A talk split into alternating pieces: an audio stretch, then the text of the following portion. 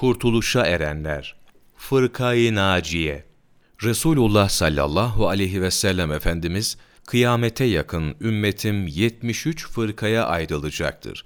Bunlardan bir tanesi hidayet üzere, diğerleri ise delalet üzere olacaktır buyurmuşlardır. Sahabe efendilerimiz, Ya Resulallah, hidayet üzere olanlar kimlerdir diye sorunca, Nebi sallallahu aleyhi ve sellem, benim ve ashabımın yolunda gidenlerdir buyurmuşlardır. Bu yola fırkayı naciye ve ehl sünnet vel cemaat denilmektedir.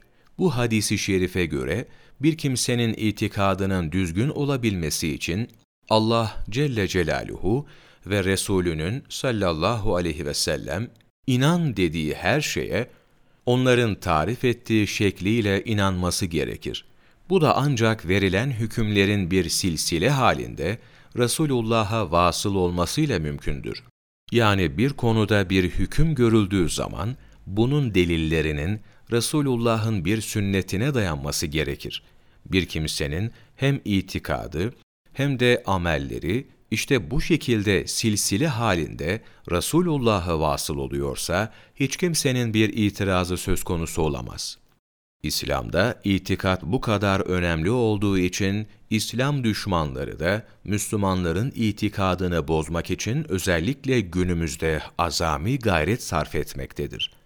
Müslümanların itikadını bozmak amacıyla internet, televizyon, meydan mitingi, konferanslar gibi birçok kanaldan türlü türlü oyunlar oynanmaktadır. Cenab-ı Hakk'ın emrine göre insan önce kendi nefsini kurtarmakla mükelleftir kendi nefsini kurtarmak için de bu oynanan oyunlara karşı uyanık olmak durumundadır.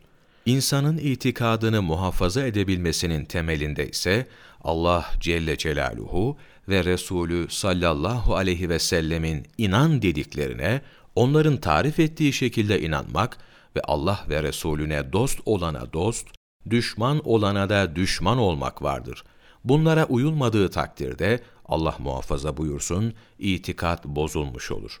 Ömer Muhammed Öztürk, Sohbetler 2, sayfa 38-39, 27 Mart Mevlana takvimi